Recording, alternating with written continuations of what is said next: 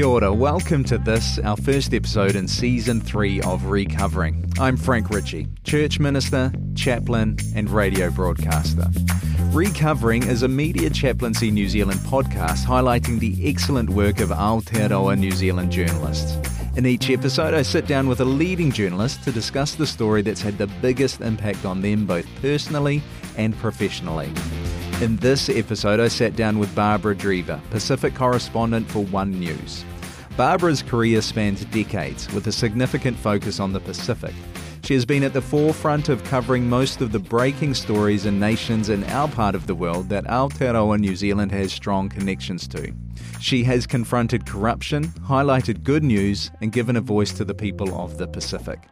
This remote community anxiously waits, hoping its red flag will attract medical help for its seriously ill infants. A medical team making a sweep of the Solosolo area is alerted. They're quick to respond and there's immediate concern over the state of the children. For this conversation, Barbara chose to talk primarily about reporting on the 2019 measles outbreak in Samoa.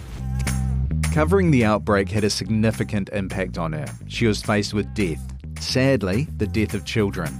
And in the midst of it, got up close and personal with families who were being hit hard by the outbreak. Barbara, it's a pleasure to have you in this little studio in industrial Penrose. You did well to find it, considering this is not an area where you imagine media to be. So, uh, I'm, I'm, I'm, a gun with directions, though. So give me a Google Maps and I'm there.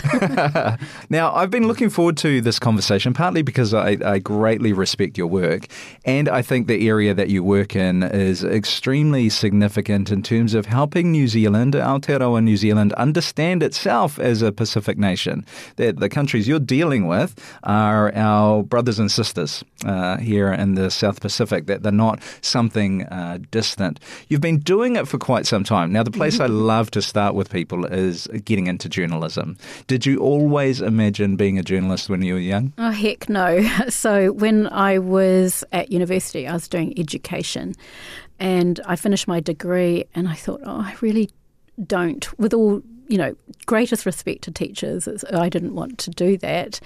And I didn't know what I wanted to do. And the, the careers counsellor said to me, Oh, why don't you look at journalism?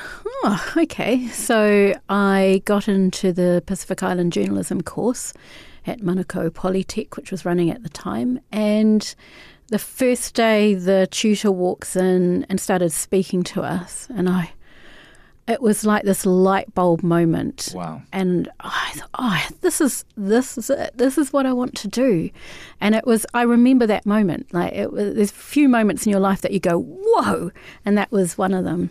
I love it. I'd call that an epiphany. Yeah, uh, that's it. Fascinating, fascinating that it was that it was that clear that quickly, rather than being this slow revelation that played out once you tried the course out a little bit.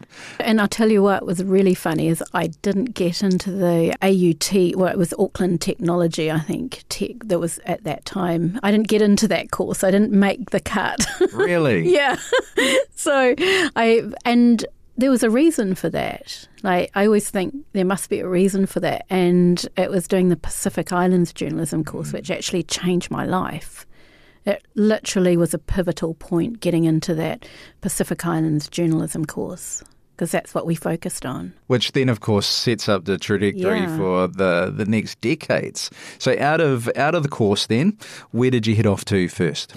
Um, I tried to get a job in New Zealand and I couldn't. Yes, I didn't like the fact that I'd done a Pacific Island journalism course. Really? Yep. It was different oh, times. Yeah. And, uh, see, I've heard this. I've heard this far too often. Yes. That things that we think are intrinsic to storytelling in Aotearoa now, I think it's easy for people to forget that that was not. It hasn't always been there, and that in fact it's still in some instances a struggle to get those voices out there. So you were paving the way and forging a path that didn't really exist at the time. Well, even at that time, I mean, we were doing mainstream stories in the course, so I you know we worked at um, different newspapers. I worked at the Dom Post and the Dominion in those days it was called, and was doing mainstream stories. I had front page stories of, and even then.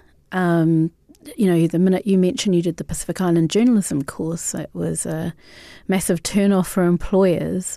Uh, so um, I went to the Cook Islands, um, and so that was my first step. And uh, worked for the Daily Cook Islands News before um, getting involved with the Cook Islands Press, which was a weekly.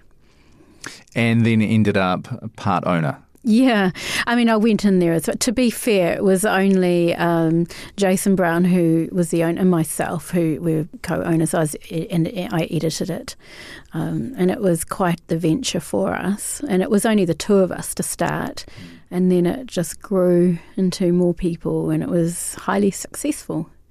Thinking about journalism in Aotearoa, New Zealand at the time versus what it was like to work in the Pacific, in the Cook Islands, what would you say the major differences were in how you'd operate?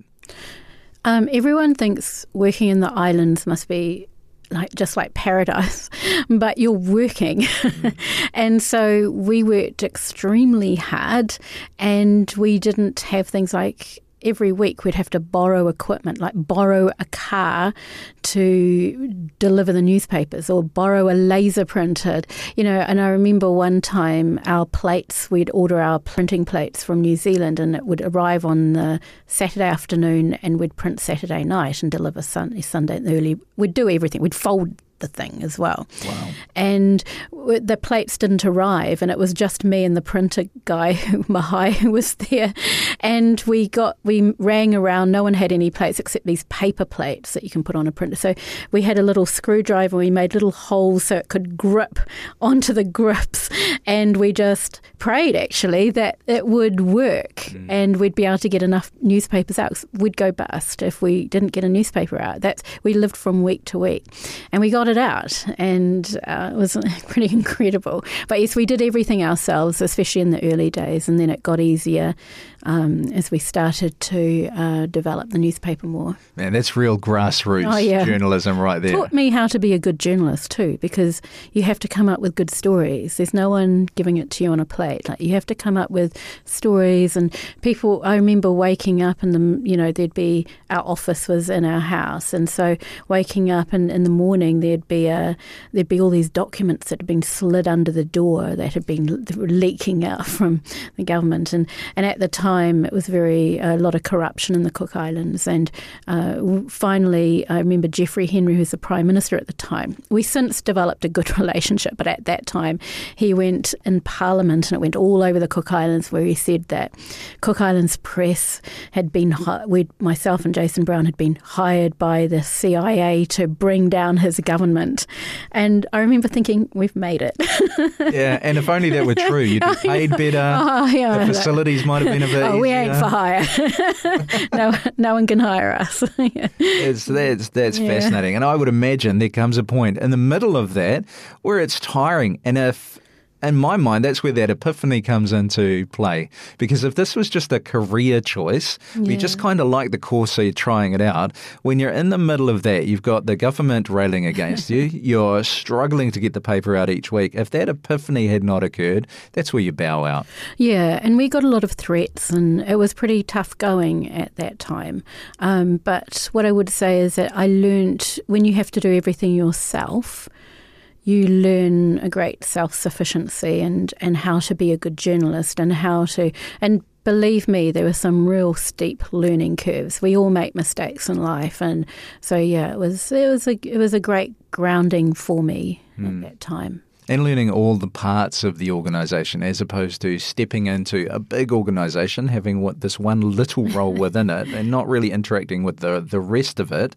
In a space like that, you learn everything. We had to learn everything, yeah. Otherwise, we sink. yeah, yeah. So the journey from there to TVNZ, because you've been at TVNZ now for quite a while. Yeah. Um, I came back to New Zealand and worked with the a whole New Zealand listener, and I did a whole lot of stuff for them. And then I got a job with Radio New Zealand, and that was fantastic. Love Radio New Zealand um, at that time, and well, now as well. But at that time, it was yeah, it was something that I really aspired to do. Radio is fantastic; it's a very honest medium, um, and I was really lucky to get a job with Radio New Zealand, and I was so nervous as well because you know I came back from the islands. I couldn't get a job to start with, and but um, yeah, I was really f- fortunate to get a job with Radio New Zealand. Mm, doing doing what exactly? I was just doing main, mainstream, but I also did a lot of Pacific stories. And um, at that time, they went looking for a Pacific correspondent, and I knew that's what I wanted to do. Um, and when it became clear that that was not going to be on the cards there at that time, um, I left and got a job with Television New Zealand as a general reporter, but it was about building skills. And, you know, you've, it's like, I always think of journalism like a house, and you've got to put in a solid foundation. And every block that, every skill that you get, it's like a block. And I always think the stronger your blocks are, the stronger your house is before you can do the wallpapering and put the pretty stuff in the, you know, and you've got to make sure you've got a strong foundation. So that was important to me going to Television New Zealand and learning how to do a whole different, it is a different ball game. Pictures is powerful and it's good for Pacific people. Mm. Pictures are great for us. Why? We're color like we are yes. color we we have it gets across the joy and you you have audio as well but you see the joy in people's faces and and the heartbreak and we are all about the people and I think that so for me, television is where it's at, or pictures, and it's not just tele- linear television I'm talking about now, it's also digital and online, but it's about pictures. And it is so important for us. Mm. I think it, it, helps humanize things too. A hundred percent. Take every part of what it means to be human. The most human thing is to sit face to face and chat with people. Uh, you step back from that, and you've got visual. You've got television. Step back from that is audio. Step back from that is text. Uh, so I can see how that would work. And really, bang really the three together, and you've got magic. yes, yes. I just want to highlight the bit that you've just said too for young journalists who might listen to this. Mm. That idea of building blocks, because as a young journalist journalist heading into one of our big organisations, you might be stuck in a spot uh, having to report stuff that appears on social media and get frustrated because you thought you were going to be speaking truth to power and change the world. But that idea that each stage is putting in place those building blocks and those foundations, I think, is really important for people to remember. Yeah, I think telling the truth is also really important. And this, if you're talking about social media, disseminating what is true and what is not, um, you know, we we don't just we don't say, "Hey, it's raining outside" when it's raining. Mm. Like we have to look at why it's raining. so yeah, we it's a it's a tough gig these days. It is, it really is, and you have to disseminate that, and you have the power to influence, and that's.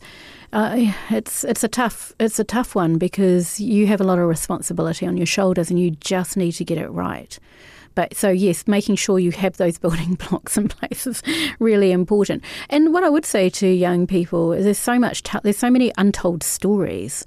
And that's key. That's what I always tell to young journalists go and find, find something you're interested in and go from there right? You, you, know, don't just specialize in. Make sure you specialize in something as well as doing main. You know, your, your the wider issues. Find something that you can specialise in and that you like. Yeah, it's really good advice. Moving then into a Pacific focused role at TVNZ, did that role already exist or did you? Or, yeah, it okay. did. And a wonderful man who, became, who was my mentor, actually, Hewitt Barnsley, was the Pacific correspondent at that time. And he um, he was just wonderful. He was such a good mentor and tutor for me because when you're writing for television, it's a whole new mm. ballgame. You, you know, to make it a powerful script, you have to write your pictures. Yeah, it's it's a real skill, and he was such a good teacher. And then we became a Pacific unit, and that was his recommendation. He put together a proposal, and so we became the Pacific correspondents together.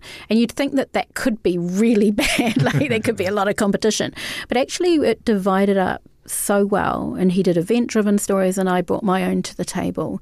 And we just worked like that. We worked in tandem so beautifully and I learned a lot from him. Mm. how was it in the beginning trying to forge that space? Because the Pacific is so relational.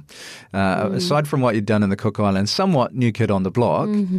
the forging of those relationships at the beginning it's not like the stories just fall into your lap. How was that journey?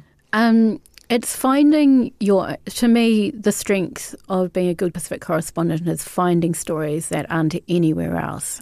And for me, the, I have one role one main role, and that's to give Pacific people a voice. It's not necessarily to be on Pacific people's side, but it's to make sure they have a voice. And because there are a lot of stories that, well, not a lot, but there are some stories that I do where um, there are some bad people, right?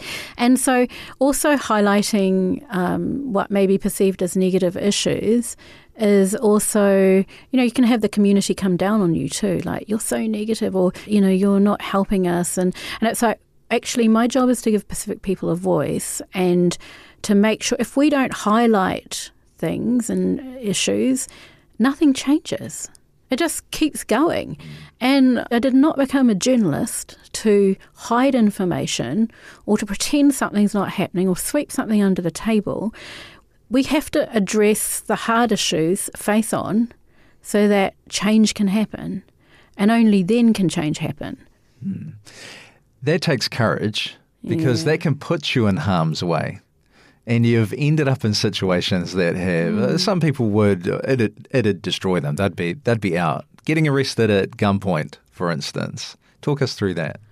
Um, so there's been a couple of arrests. I mean, I've been in the George Speight camp where there was guns at us, um, and those from the hostage takers, and that was that was when I worked for Radio New Zealand mm. actually. But when I was taken in, there were no guns. Um, I was taken in at Nadi International Airport and taken to a detention centre. And that was awful. Mm. And because I was basically locked and some of the some people had been um, arrested too, other journalists, two other journalists, but they weren't taken to a detention centre. They were taken to sort of some, some sort of hotel place. I was taken to a detention centre. Why? Um, I don't know. Uh, that's it's just where they took me, mm. and they put me in a room and um, upstairs, and um, there was no, you know, the doors had a big window on them and uh, but bars on the windows, and you look outside, and there was a big grate that would open, and cars would come in, and during the night, I got a call from a friend, and he said, "Oh." Yeah, I don't tell the story often actually, because, but he he said to me, um, "We've been having a meeting, and we don't know whether to tell you this or not. And I was like, tell me what? And he said, these, these are fellow journalists. And he said, oh, we've been talking to the military and they've made some pretty big threats against you that, you know, you, you might not be able to get back on the plane tomorrow and you deserve everything that's coming to you uh, tonight. So you need to um, just, we th- had a meeting about whether to tell you and we think you should know. So I um, got myself ready, and because there'd been a bit of torture that had been happening, and people being taken to the barracks and tortured, um, and I got myself mentally ready for it. And one of those things, and it's, it's going to sound weird, but um, was practicing taking off my clothes because that was what was happening to some of the women who were being taken in too. So I spent the night doing that and mentally preparing myself for what could be horrific. And um, yeah, it was terrible. It was terrible. And nothing happened, I'm going to yeah, say, good. you know. But every time I heard the grate open outside, I'd run to the window and look out to see if it was a military car coming to get me. Mm. And it was, yeah, it was a, and then the next day, even then I wasn't sure, like they came and got me in the immigration office, it was an immigration uh, detention centre, they came and got me and put me in a car and I still wasn't sure where I was being taken. And, but then when we drove into that airport, I was so relieved. Yeah. Oh, I was like, oh, thank goodness, you know, yeah, it was a relief.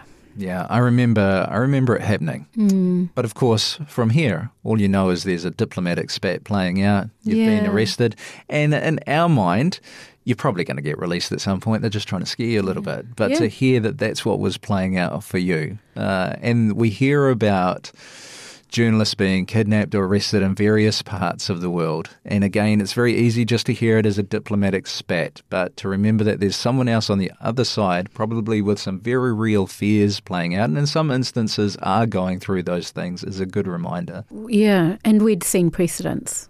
Mm. In Fiji, it was it was definitely happening. So, you know, there'd been some journalists had been really badly hurt, and and the same with human rights people they were really badly hurt, and to this day they're damaged.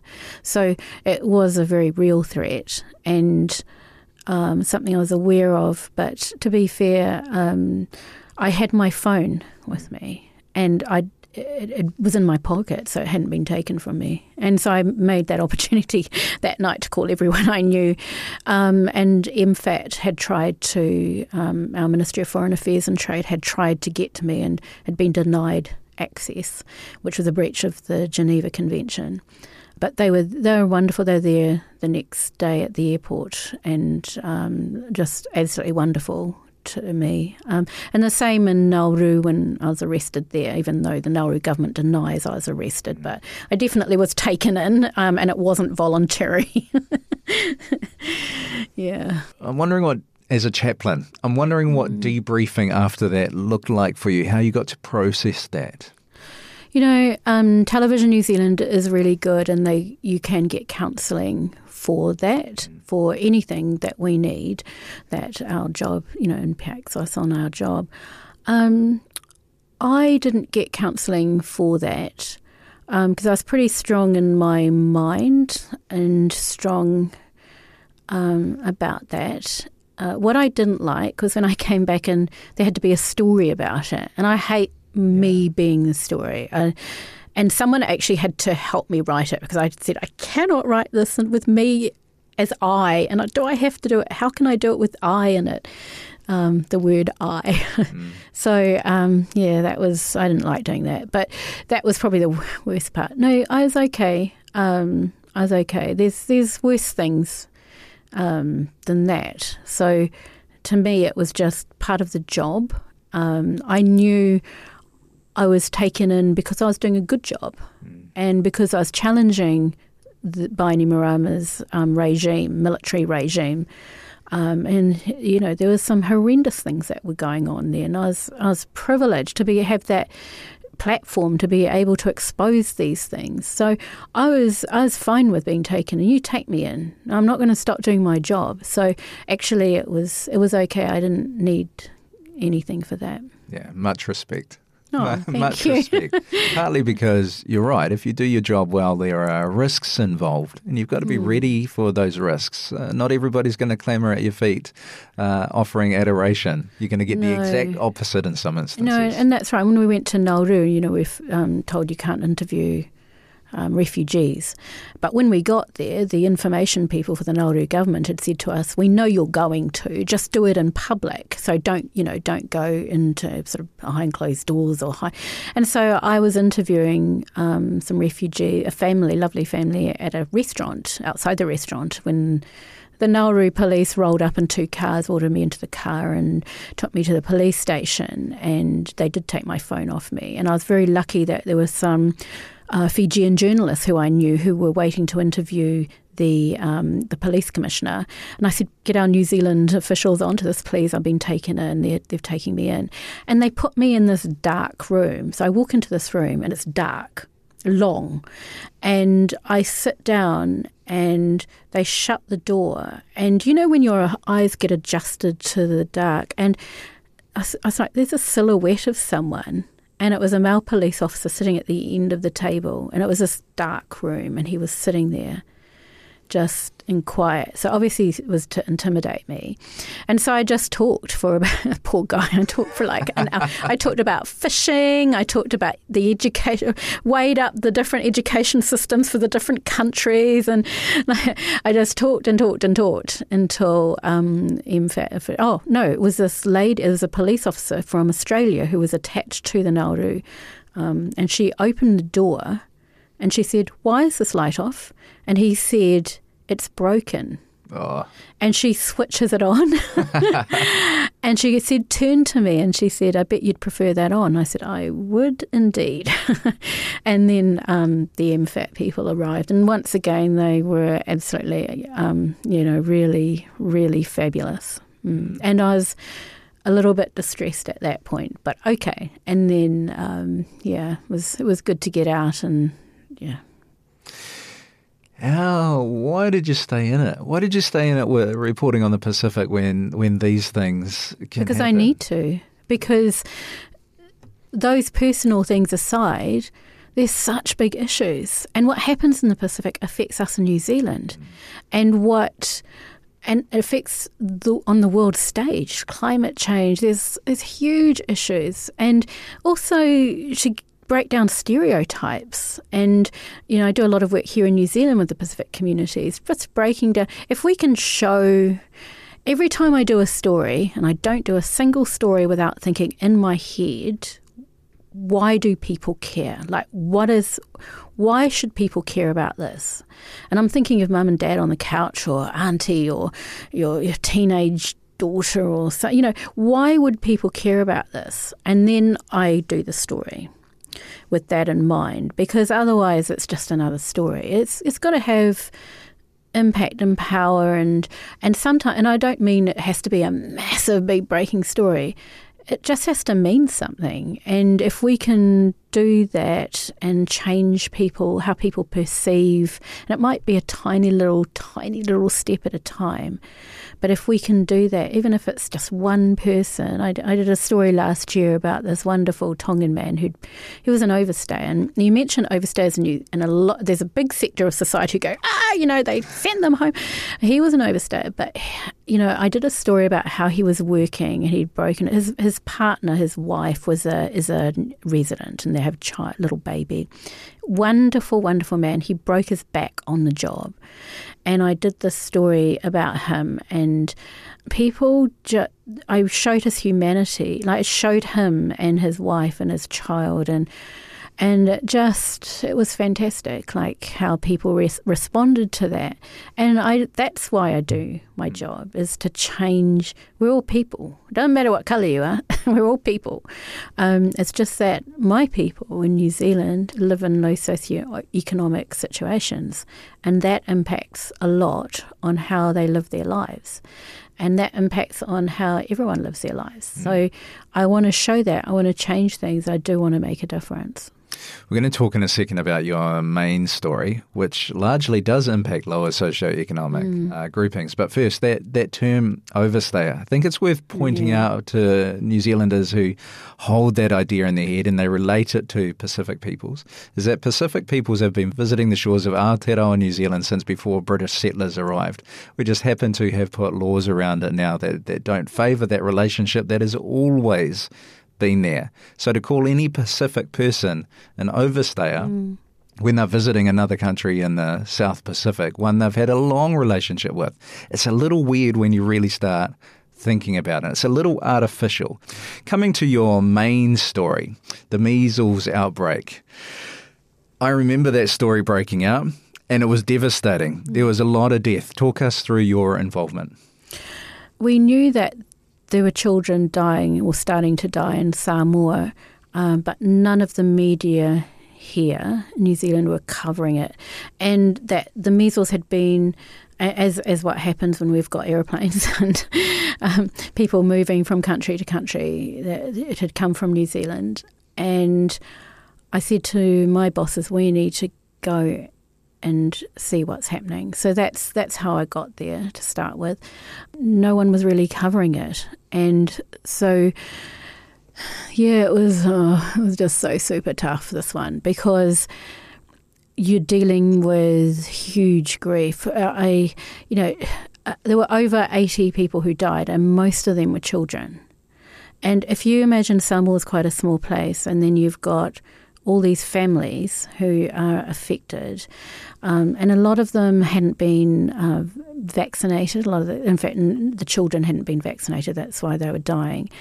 And one of the issues, and it was an important issue, was that they'd changed the way that they do health checks. So in the past, it was all very traditional, and the nurses would go to each village, and there's some very remote communities, and people don't have enough money for the bus, they don't have transport. Mm. A lot of the places there's not even, you know, there's no cell phone coverage. So they would go to the village and they would um, inspect the children, check their hair and how many pairs of undies they've got. It was it got down to that level, and make sure they were all vaccinated. But then they changed it and made it more central. So you had to go to main health clinics to get vaccinated, and that so a lot of people weren't vaccinated. And then they'd had this terrible incident where two children had died after being given what was believed to be the MMR vaccine, but actually it was com- something completely different and it killed those two children. So that put parents off getting their children vaccinated.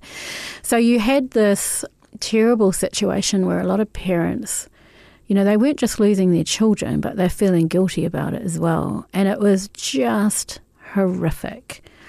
And also, there was this thing about traditional medicine, and I get it, like it's important, but not exclusive to the point where you don't get seek medical help for your child. And so quite a few children who are dying were not getting antibiotics, not getting treated. They were just being had this traditional medicine. And the numbers of families that we'd go to and film and, and interview them and they had these really sick children and you couldn't tell like you'd say to them, you know, need you should probably try and get your child to I mean, no, no, no, natural medicine, you know, traditional medicine and and it just broke my heart, you know um, the guilt from as a reporter as well.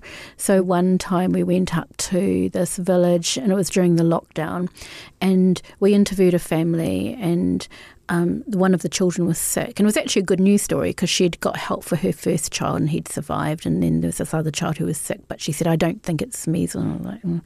and then we went next door, and they were called us, "Help! You've got to help us!" And so we started filming, doing interviews, and I looked at my camera and I said, I think these kids are really sick. And she says, We need help. So we stopped what we were doing. We got in our car and we went and um, tracked down a medical team that we knew was travelling around. Said, You've got to come and help these children. We think they're in a bad way. And so we took them up to this house. And sure enough, and, and there was no, they had no car, there was no buses operating, there's no cell phone service, so they couldn't call an ambulance. So one of the people on the medical team raced out to get cell phone coverage to call an ambulance.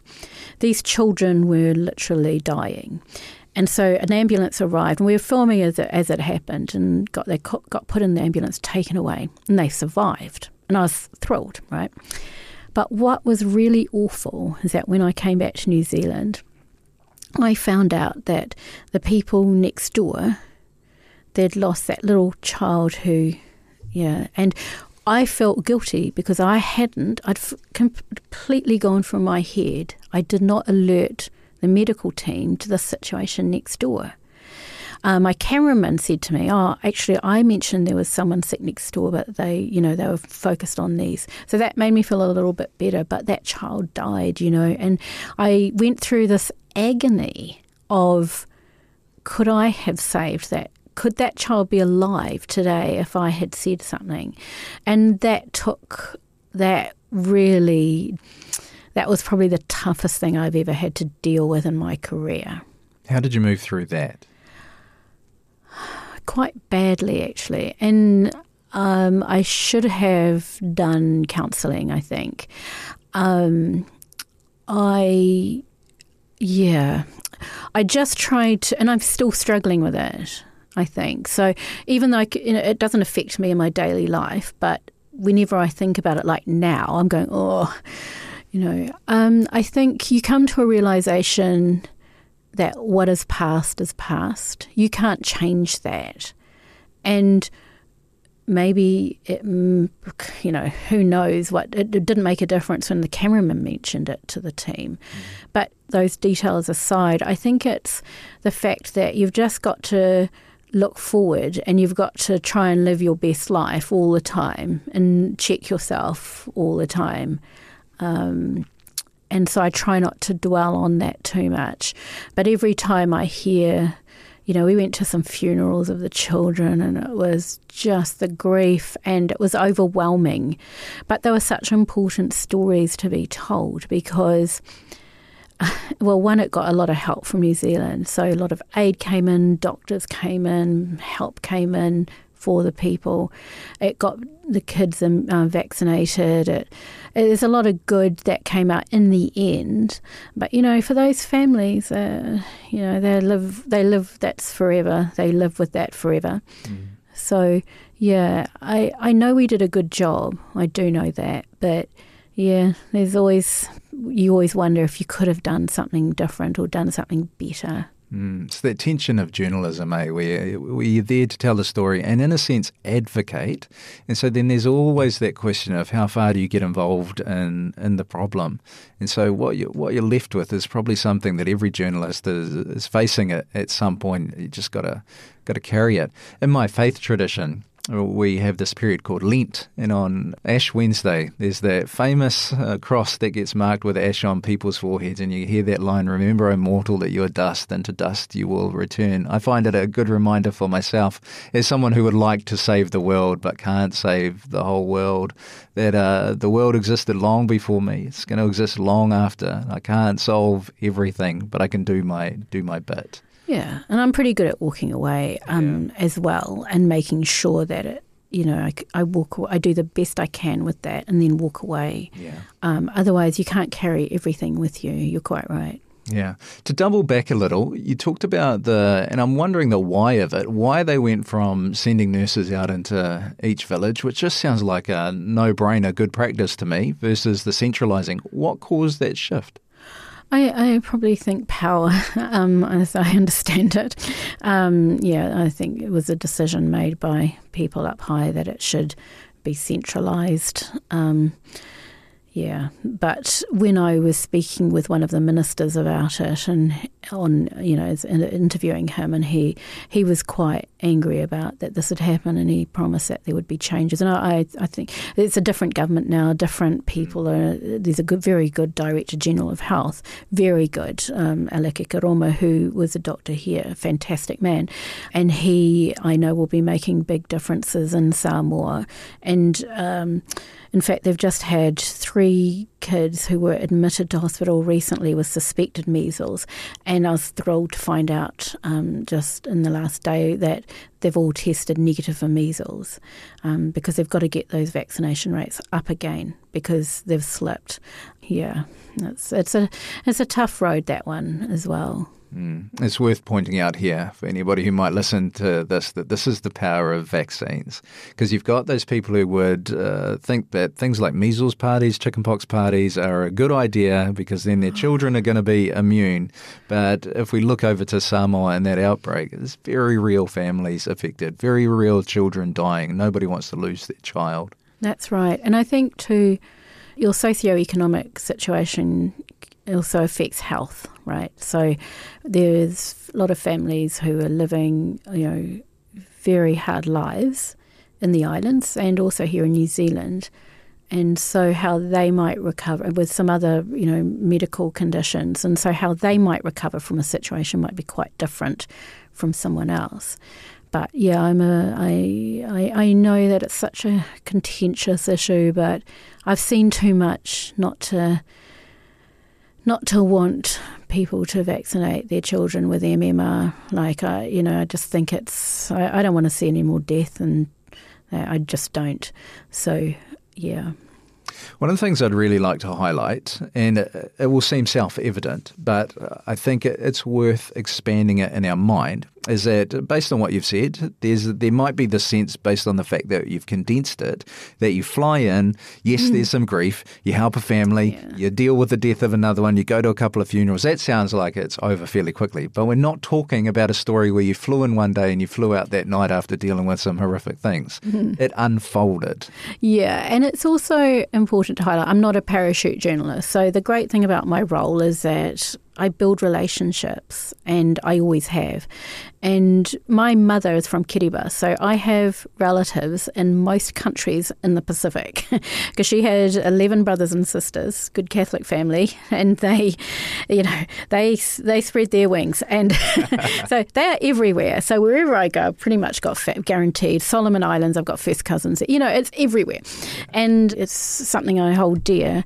And so yeah, I just I've built these relationships. It's important to me, and so I don't just fly in and out, and and I use the information I gather in a whole lot of raft of different stories. Um, I build relationships with the people I interview, um, with the people who I work with. I work with a lot of journalists in the Pacific. I a couple of years ago I designed a broadcasting training course And during COVID, we're, we're the first of its kind in the world, and we, we trained, I trained, uh, training of um, all the broadcasters around the Pacific. I believe there were 19 different broadcasters, and they they would beam in and we would um, train them. And they were working journalists, but uh, you know some of them haven't had sort of formal any sort of formal training. Incredible at what they do, but to to be able to actually set up these networks was incredible. So I've built great relationships with them as well, and um, that's something that I think is really important. Yeah, because all journalism should be relational. Uh, but mm-hmm. in Pacifica journalism in particular, oh, you're right. of yeah. networks and family connections, and which is why you building this over a matter of decades rather than just coming yeah. in and overnight. You're a great Pacific journalist. It's been decades in the yeah. making. And also, I think you're delusional. Like if you say to yourself that, "Oh, I know it," you know, people say to me, "Oh, you know so much," and it's like, yeah, but so I always think of Fiji, for example, as an onion, and you, I've, I've long stopped predicting anything that's going to happen in Fiji long ago because I learnt the hard way. Um, it's all about, you know, it could be something past, uh, something happened that 200 years ago that might affect the situation. It yeah. could be someone's uncle who's uh, in that village who, you know, did something to the cousin and so, you know, it's so, but in Fijians know, they know their turf. They know it. And so when I go and I always think of it as an onion, you take one layer off, there's another one. And so I'm really careful how, so I never ever delude myself in thinking that I know it. Yeah, um, you know, I'm, I've been doing this for 30 years. I can do this. Uh, that's a road to disaster in the Pacific. I can tell you that much. So then those people on the ground for you, then those relational connections are everything in They're terms everything. of getting good stories. They're everything, and also it's just about being a good human. Mm. Like you, I don't like I have um, in Fiji, I exposed sexual allegations against the Catholic Church. And the Archbishop, in the end, the Archbishop came out and apologised. But for me, I still look after that, that person who came forward to me and trusted me with his story. I check in on him. Good. Yeah. And I don't do enough of it, but I do what I can. Um, because I think that sometimes. Yeah, like we, I'm quite blessed in the life I lead. We've all got our challenges, of course, and but I'm quite blessed with that. So you've got to try and do what you can. And I don't try and change I don't my job is not to change the world. My voice is just to give a platform for people's voices and to tell their stories well. Um, sometimes they don't like it. Mm. Well, that's just tough because I do the best I can. And if they don't like it, it's usually the bad people who don't like it or a politician. And who, you know, politicians, they're there at the, they're there because people voted for them. Their, their, their salary is paid for. We employ them. Yes. And never forget that. When I see these politicians being you know, prime ministers in the Pacific driven around in their motorcade and they think they're so important, and I just think, you are there because you work for me or you work for your people. Mm. And I think that here too in New Zealand. Like whenever I see a politician, and uh, you know, don't you forget, we put you here. New Zealand's put you here. You better do your job. And, you know, if you don't do your job, that's why I think journalism is important because we hold people to account and we challenge. Um, and I know that can be confronting for, you know, especially if you're so aligned with a party or so you know but it's our job to challenge and if they're worth their salt they will they will give a good answer and they will or they'll try and change something so i always think and i'm i'm not politically aligned to anything like i i, I treat everyone the same and they'll all tell you as well but yeah it's it's um i always think don't you forget you are there because of the people Mm, very good. Just to swing back a little bit to the measles story, how long were you there for? How long did it take for that story to unfold? So I did a lot of work before I went. Um, and it was building up before I went. Um, and I have stringers up there too. So uh, we did a some stringer with, being for oh, those sorry. who yeah, stringer. It's like contact. sorry, it's like a person who we hire to who's a cameraman or camera woman, and also local journalists. So I've got a lot of local um, journalist friends in Samoa, a heck of a lot. Who I've known some of them for like 20, 30 years, you know, and. Um, so we're staying in touch that way as well, and I was doing things here. And then I went to Samoa for a few days, uh, about a week, I think, the first time and then and did a whole raft of stories there and then came back did some more work here on it and then went back again soon after very soon after. Um, you can't stay forever in a place as well. So you know we've got budgets as well. Mm. so there is that element but as long as you've got your your foundation in place right you can do your good job and uh, so I was really proud of the work that I did during that time. And it was not just me, you know, there's, we have a team, and the people that I work with on the ground, they're just absolutely, you know, obviously we talk all the time because we're good friends, but yeah, but yeah, it was a it was a group effort. Mm, that's awesome. To close out, uh, Barbara, mm. thinking about the future of journalism in Aotearoa, New Zealand, and around the Pacific, what do you imagine? What does it look like? Well, yeah, that's such a good question. I hope that people will still tell the important stories.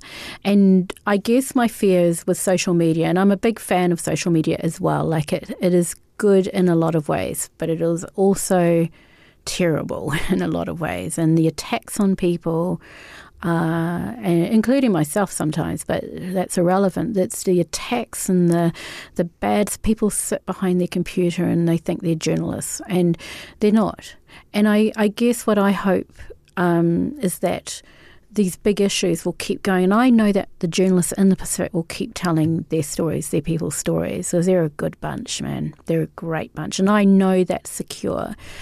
I worry about resourcing in New Zealand for for media, um, Pacific media included, um, and with advertising rates going down very fast, um, I do worry about that that may impact on quality. Um, yeah, I do worry about that. So I just hope that people are responsible and just keep telling the important stories, telling pe- stories that matter, right? Um, and that that will continue. I want to see more diversity in the media. I want in mainstream media. Pacific have got it covered. Like like, you know, Niu FM 531, they're, they're amazing. And um, the Pacific Media Network is what I'm talking about. They're just incredible. Tagata Pasifika, Fresh, you know, they're all Coconut TV, they're all doing such a fabulous job in the arena, but in mainstream media, Pacific's missing. The hmm. voices are missing.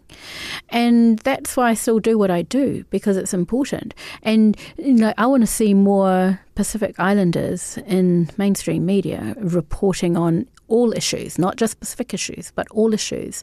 We want to see our faces in screen time. You know, it's it's important. Yeah, and it, it better it would better represent who we are as yeah, a nation because absolutely. we are a diverse, colourful nation. Hundred percent, and it's not just Pacific, even though that's my area, right? But we're so lucky to live in this society. We've got so many different. How you know how lucky are we? What a rich society we live in.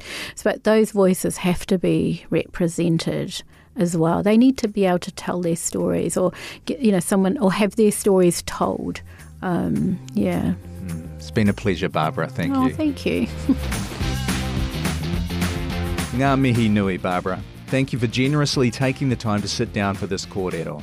Thanks to Radio New Zealand for hosting this series, and thanks to you for giving some of your precious time to listen. I appreciate it.